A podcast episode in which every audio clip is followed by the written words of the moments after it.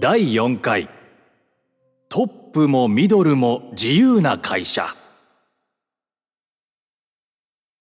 会社について考えるとき本当に重要なのって社長なのかなというのはすごく気になる問題で今って運転席に座る経営という人たちが会社を動かしてると思われすぎている気がするんですよ。ああ、なるほど。あるいは、スティーブ・ジョブズみたいな人がやっていたことって、あれは経営をしていたんだろうかそれとも、いろんな場面で、そうじゃなくてさ、という仕事をしていたんだろうか iPhone が出た時、みんながそういう製品の可能性はすでに考えてたよと言ったじゃないですか。でもそういうものを世界中の人が使うようになるぞと信じて美意識のもと現実に作っていくってもうアート行為というか。うん、そうですよね。まあ、スティーブ・ジョブズは後で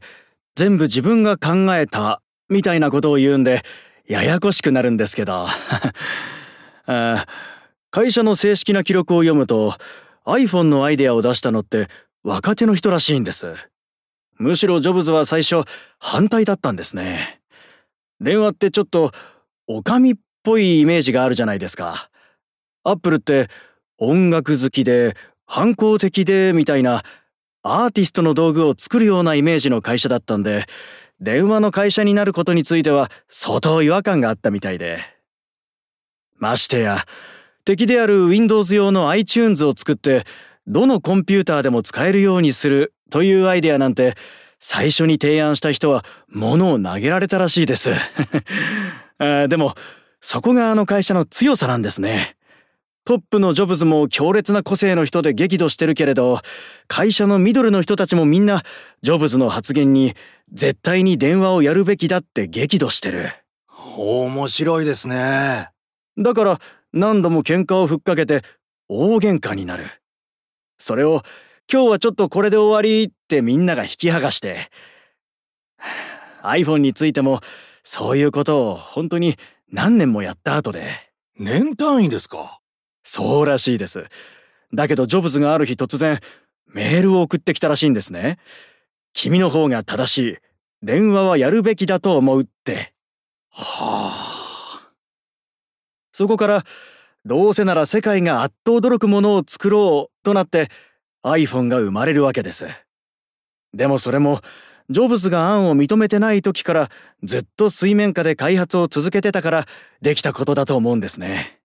そうか。すごいな。だから会社って結構ガバナンス、経営の仕組みがあって、指揮命令系統があって、経営系があって、みんなビシッと動いてる、みたいなイメージがありますけど、今の経営者が認めてない製品の開発を開発部門がずっと続けてるという話なんて、それ、ガバナンスの不在なんじゃないのと言われそうですよね。でも、多分そういうことがなかったら、アップルはきっと iPhone を出せてないんですよ。普通なら、チームのまま消滅ですよね。だと思います。だからやっぱり会社の中にある種ジョブズ以上に先見性を持った人たちがたくさんいて彼らの先見性をちゃんとプロダクトに結びつけていった。それがジョブズの凄さなんですけれども。ただあの人は製品が世の中に出ると自分が思いついたんだよねとか言っちゃうので。アップル社内の人から聞いて面白かったのがジョブズがこれは俺が思いついたアイデアなんだと言い始めたらみんながほっとするんだと。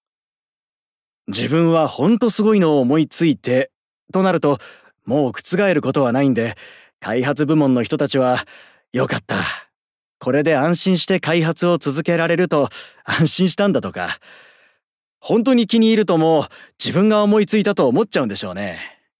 あつまり会社としてはジョブズが反対していてもやる人たちを集めた状態をキープしていたってことですよね。そうですね。そういう人たちを集めていたし、ある意味で言うことを聞かないことがペナルティにならない会社を作ったんでしょうね。だから出る杭もいっぱいいて、あれだけ強烈なキャラクターの経営者に対して食ってかかる人もたくさんいたらしいです。だけど、そういう人たちを雇って、その人たちがパーソナリティそのままに働けるようにしていた。そこがあの会社の本質的な意味での凄さというか。トップにいるジョブズも、先ほどミドルとおっしゃった社員の人たちも、個人個人が自分の幻影みたいなものを簡単に捨ててないというか。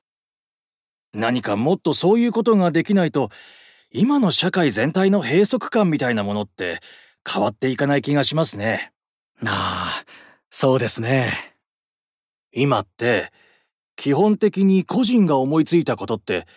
それは個人的すぎて誰にも通用しないよと判断されることが多いと思うんです。だからついみんなが忖度し合って100人が納得するものをまず作ろうよみたいになるんですけど。だけど現実には誰にも通用しないかもしれない俺だけの冗談を投げてみたら随分あちこち笑ったなみたいなことが結構あって。いや、ほんとそうだと思います。ああ、それがやりたいですよね。